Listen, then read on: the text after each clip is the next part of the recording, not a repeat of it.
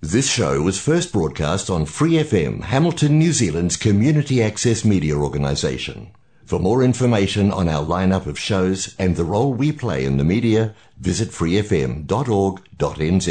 Hi, it's Vanessa from the Fighting Stigma Show on Free FM. Are you a Waikato local? Do you have an idea for a radio show? Do you want to try your hand at being a content creator on Free FM? If so, check out our website on freefm.org.nz or find Free FM on Facebook and get in touch.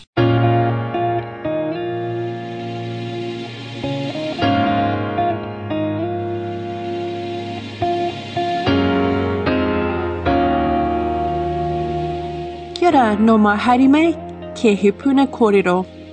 Ko Kelly Paikaho. I'm the Communications Coordinator at Go Eco. Our mission is to be an advocate for the environment, a centre for learning, and a catalyst for change. This month, you'll be hearing from different members of our team who will tell you about the awesome work they do. This week, we're starting with our predator free community organisers, Karen and Harvey. Karen will take us back 170 million years for the story of New Zealand animals and then Harvey will tell you about the peka or long-tailed bat that lives right here in Kirikiriroa, Hamilton. This episode is also a call to action to join the predator-free movement. More about that later in the episode. But first, here's Karen. As New Zealanders, we think Aotearoa is a pretty special place, and it really is unique. But there's actually a reason why it is so special, and for that we need to know our history, starting back 170 million years ago. Once upon a time, the continents and other land masses, including New Zealand, were all joined together in a supercontinent called Gondwana. About 80 million years ago, New Zealand started separating from Gondwana. It actually took 20 million years for New Zealand to settle where it sits today, isolated and far away down under. But it's because of this early separation from Gondwana that mammals never reached New Zealand, with the exception of three species of bats. This continental drift theory explains the mystery of how the flightless bird family, the ratites, which includes the kiwi moa, have its closest relatives in continents far away from New Zealand. Birds such as the ostrich and the emu are part of the ratite family too. Once New Zealand had separated, the animals we did have evolved or changed over time. This evolutionary process took millions of years of them change to suit the environment. The native predators New Zealand did have were all aerial hunters so our native animals changed their behaviours, becoming nocturnal, freezing when movement overhead was detected, nesting on the ground in burrows or tree cavities, and foraging on the forest floor were all good ways to avoid getting eaten by aerial predators. Physical adaptations also occurred like loss of flight and camouflage and were great ways to increase their survival. Our native animals diversified and filled the roles of mammals in their feeding and behaviour to reduce competition amongst themselves. Kokako are poor flyers and glide from tree tops and run along branches like squirrels, eating berries and leaves. Weta are sometimes called invertebrate mice as they're nocturnal, and they're also seed dispersers. Moa were like browsers, like sheep. Kiwi have whiskers and have shaggy like hair. Kiwi have whiskers and have shaggy like feathers, which are more like badgers on the forest floor, snuffling and looking around for invertebrates. The long isolated period and subsequent evolution of our natives meant that we have some really unique and, quite frankly, some pretty weird animals that are found nowhere else in the world. New Zealand has a really high rate of endemic species. Endemic species means they're only found in New Zealand. So, yeah, New Zealand's pretty special. 800 years ago, things all changed. The Polynesians Kiore rat, and dog arrived, and they hunted and started to deplete our native species, bringing the extinction of the moa, and consequently the haast eagle which fed on the moa. The Europeans came and brought the Norway rat, ship rat, and the real decimation began. When the Europeans settled, they introduced much bigger mammalian predators like stoats, weasels, ferrets, possums, hedgehogs, and cats. These predators all hunted by scent, on the ground, and the climb too. The adaptations of our native animals that had evolved camouflage and lack of flight, nocturnal and freezing behaviours, all seemed vastly inadequate against these species. Quite simply, our native species were unequipped and overwhelmed by the sudden influx of predators. Certainly, other factors such as hunting, habitat loss, and competition from introduced species are also effective for our natives, but it is widely accepted that the introduction of mammalian predators is the main reason for their drastic decline. We have lots of native predators too, including the falcon, the morepork or ruru, tuatara, and peka peka or bats. They also suffer at the jaws of mammalian predators, ending up as prey themselves. They're also directly competing with the much larger mammalian predators for food too. Clearly, these native predators are not on our hit list. Although the act of predation, which is catching prey for food, is a natural process, the situation that New Zealand finds itself in with the situa- sudden influx of unfamiliar predators for our native animals to cope with is not natural. Purposeful introductions of predatory species for biological control or the fur trade have had catastrophic consequences. Some of these same predators are also pests, destroying crops, damaging property and electrical wiring, keeping people awake at night, spreading disease, contaminating food stores, or just gross to have around. They are direct competitors of food in nesting sites, and being much larger, they are often the victors. We have three species of rat in New Zealand the Kiore or Polynesian, or sometimes even called native rat. This, these rats are found just only in a few places in New Zealand now and aren't really considered too much of a problem because they're outcompeted by the other two rats, the ship rat and the Norway rat. The ship rat, sometimes called a roof rat or black rat, really good at climbing. Uh, these are the ones that uh, can climb trees into nests, um, eat the eggs and chicks. Uh, then there's a much larger Norway rat, sometimes called brown rat or sewer rat. These are the ones that like to burrow and will dig into your compost bin. Um, very good swimmers. So that's the species of rats. Then there's the mustelid family, some more predators. These include the weasel, the ferret, and the stoat. They were all brought to New Zealand to control rabbits. Clearly, that hasn't worked out so well. Um, but they have found that our nature species are much easier to uh, catch than fast moving rabbits. Weasels are quite small um, and tend to eat things like lizards and insects. There's the much larger ferret that was initially brought here um, to control the rabbits, but also to start a fur trade, uh, which didn't work. Um, and then so many ferrets were released into the wild you can't actually have pet ferrets anymore because they're so destructive should they escape. Then there's the stoat, the medium sized mustelid, and this is probably the most prolific of the mustelids found widespread throughout New Zealand. Amazing hunters, just killing machines. They're very good at climbing, at swimming. They're very intelligent. They take on prey much larger than themselves. Possums, most people are familiar with possums bought from Australia to start the fur trade. They do very well in New Zealand. They don't have any natural predators like they do in Australia. The plants we have in New Zealand don't have distasteful chemicals in them to stop possums from gorging themselves like in Australia. Our climate is less harsh. So they've done really well here. They're much larger here. They breed more often here and because of the size of them, they eat a lot. Then we've got other predators such as the hedgehog, um, probably more voracious than people think. Um, they've dissected hedgehogs and in the Mackenzie Basin, and one was found to have 283 weta legs in its stomach. That's at least 41 weta. So hedgehogs are actually more of a problem than people think they are, um, particularly for birds that nest on the ground around the river braided areas in the Mackenzie Basin, for example. Cats are obviously um, a predator, and it's estimated that only 25% of the kills are brought home to show their owners. Yes, they do eat mice and rats, um, but let's not kid ourselves that they're doing a great job out there. Dogs are also a predator and can be kept well in control by owners, though there are way too many occurrences of dogs running loose in Northland and killing kiwi.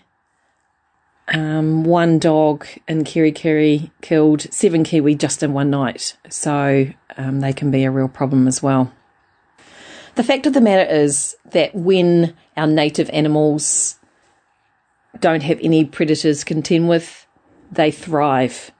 And this can really be seen on predator free islands and then also in areas where there's predator proof, predator proof fences like Sanctuary Mountain Maungatautari. But there aren't enough of those places. And what happens when they leave the safety of that fence? It's time to think much bigger.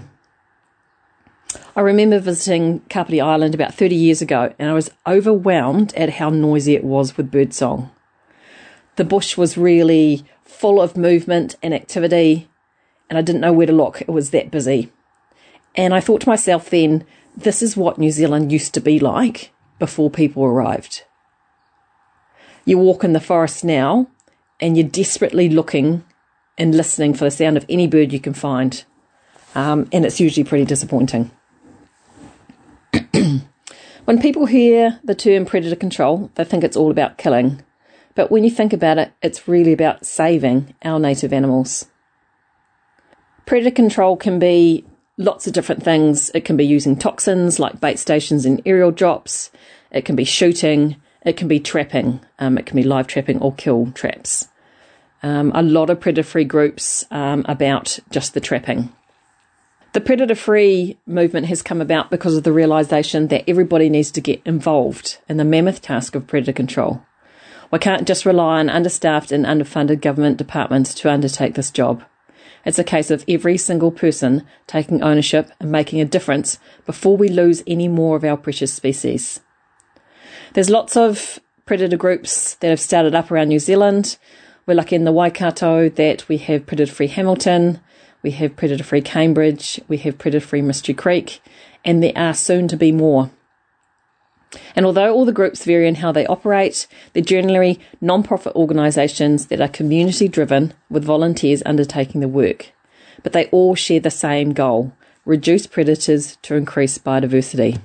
I wake up at my breakfast in the mirror, take a selfie, tell the world. I woke up like this. I put my shoes on, decked out to the Iwa. I look out I hope the world is ready for this. I'm walking down the street, I feel people stop and stare.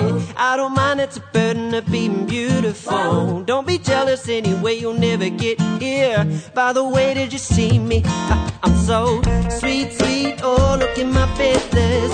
I fluff my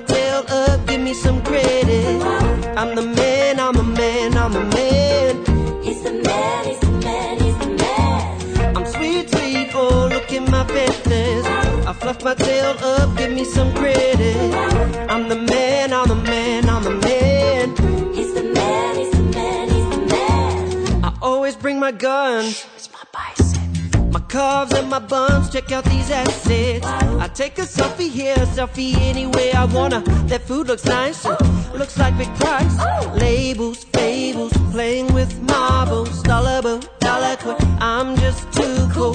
This filter makes me look good, or is it just a filter for my life? My cousins keep telling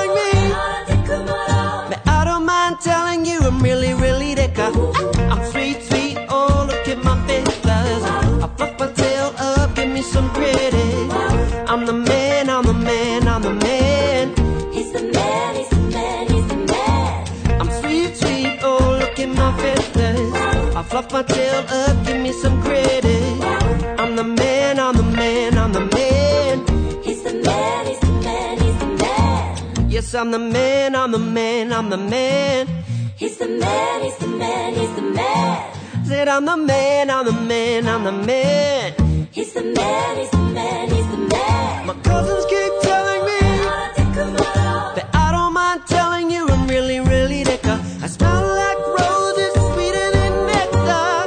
Put your shades on, my light is brighter. He's sweet, sweet, oh look at his feathers. He fluffs his tail up, give him some credit. He's the man, he's the man, he's the man. I'm the man, I'm the man, I'm the man, I'm the man. I'm sweet, sweet, oh look at my feathers. I fluff my tail up, give me some credit.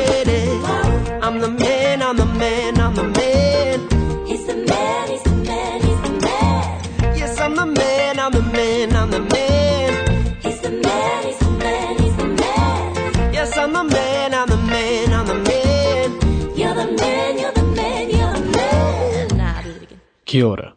My name is Harvey Orton, and I work at GoEco as coordinator of Project Echo and Predator Free Hamilton, and I also work in a number of other predator free projects around the region. You just heard Karen talk about the history of New Zealand animals. I'm here to talk about the unique species that live in Kirikiriroa, Hamilton, one of which is my favourite animal, the long-tailed bat, or peka peka. There are two species of peka peka in Aotearoa, New Zealand. Um, that makes two of 1,400 worldwide. Bats are the most abundant spe- mam- mammals in the world, except for rodents and they live in every corner of the world. Unfortunately, most of them are vulnerable or endangered, and one of the biggest things that put them at risk is deforestation. The other is hunting, but also development, which is key to Kirikiriroa Hamilton as well. The bat in Kirikiriroa Hamilton is a Peka Peka tou-roa. It's the long-tailed bat. It's about the size of an adult human thumb, and then its wings spread out from its body. It comes out at night, as with all other bats, and eats insects, and eats a heck of a lot of insects. One bat can eat hundreds of mosquitoes or bugs or moths every night. So if you don't like bugs, you probably love bats. The other fact is that Hamilton is arguably unique in that it's an inland city that has a population of peka peka which returns and lives within the city every year. There are parks and gullies around the city that have big old trees, big old kahikatea, totara, exotic pines. Unfortunately, bats do live in exotic pines as well. And in those trees, bats find all the crevices and the knot holes and the broken parts of the bark to climb up and roost in the tree. They're very small, but they roost in groups mostly. And although the groups are small, sometimes if you're lucky enough to see them, you can see bats drop out of the tree in Hamilton gullies and parks. During the breeding season, the females roost together and the males are kind of left out. They're on their own. It's what's known as maternity roosting. And when the bats give birth to their one pup a year, the females and the pups will roost in the same place. And these are called maternity roosts. Females will carry around their pups for up to three months before the pup's ready to fly on its own. And sometimes it will leave it in the roost, but often it will actually carry it around while it's flying. So these animals are super, super cool. They're hard to see, but they are in the city and they do use the river and the gully systems, so it's really important that we look after those and we restore native plants in those, but also protect big old trees. Like I said, sometimes peka peka roost in pine trees, so not all exotic trees are bad for bats. The other great thing about peka peka, which gives us some hope, is that they seem to be able to just about survive in fragmented landscapes. That means they don't need ma- that many trees, they don't need that many areas of big old trees to roost to survive, and that means in the Waikato, which has been largely cleared for dairy and other farming, peka peka can still survive. That isn't the case for the other native species of bat, which isn't in Hamilton but is really cool, which is the closest place it lives is Pureora Forest, and it's called the lesser short-tailed bat. It spends 30% of its time scurrying around on the ground, and it pollinates a rare native plant called the Dactylanthus or parasitic wood rose. And so that's another cool bat that people can look at, look for and um, learn about. But in Kirikiriroa, we have one species of bat, and it's well worth protecting. So, how do we protect the bats? Um, one of the big things we have to do is predator control, which is the obvious one and is the other part of my job. So, one of the big things is that rats love to roost in trees. Ship rats or roof rats or rattus rattus, as it's known in Latin, love to roost in trees, and they love to roost in the same kind of trees and in the same area of trees as peka. They will also eat peka peka. The other animal that's the obvious predator that we can think about is the stoat. Um, now in the in the city there might not be so many of those because stoats don't seem to like urban areas as much as rural ones, but they're around and about and they can climb up a roost into a crevice of a tree into a roost and decimate the roost. And they will often kill more animals than they eat. And there's one final animal that needs discussing in terms of bats, and that's cats, particularly feral cats. Um, feral cats will climb up roosts and have been known to decimate roosts as well. This is important for Kirikiriroa Hamilton because a recent development, peacocks, as people are probably well aware of, is going in in the south of the city. And if you look at a map of where bats are in Kirikiriroa Hamilton, they're mostly in the south of the city, in that area between um, Hamilton Gardens and Hillcrest and Peacocks. So, how do we take account for a development that is going to encroach on Peka Peka habitat? Well, one of the things that the developers have had to do and the council have had to do is ban cats in that development. Now, how successful that will be, no one knows. But the idea is that if you ban cats from homeowners from having cats in the area, at least you're getting rid of the ones locally, even if a few or some go in from outside. The other thing we need to do in the city is protect our gullies and our big trees. If we chop down every big tree in the city, then there will be nowhere for bats to live. We do put bat boxes up with steel rings underneath and above them. You might see them in your walks through parks. Bat boxes are useful, and Peka Peka do use them, but it's like making people live in motels rather than having cheap, affordable housing. There's, it's a temporary solution. It's not what Peka Peka evolved to do. It's not what they're going to want to do. So um, we want to protect those big old trees. And the final thing anyone can do is put a rat trap in their back garden. In their neighbor neighboring park, they can talk to Go Eco and Predator Free Hamilton, and they can put traps in the neighboring parks, in their back gardens, in the gullies. They can keep a track of how many birds and um, skinks and other animals are around because if you protect other animals, you're also protecting bats.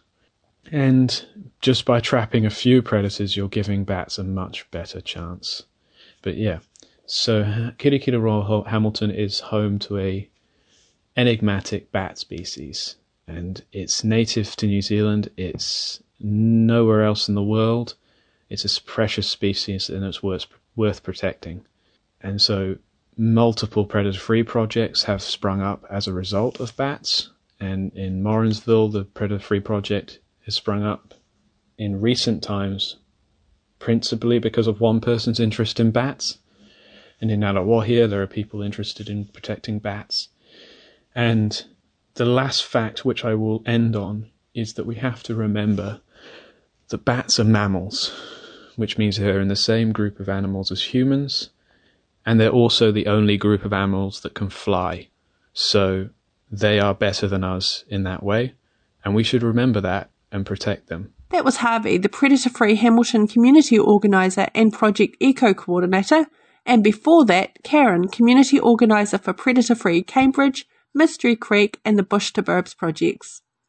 The call to action today is to encourage you to learn more about the predator free movement and to get involved by trapping in your backyard. Head to shop.goeco.org.nz or find GoEco on social media to find out how. Join us again next week. Joe and Anna are back to talk about food security and sovereignty in the Waikato. Ka kite anō.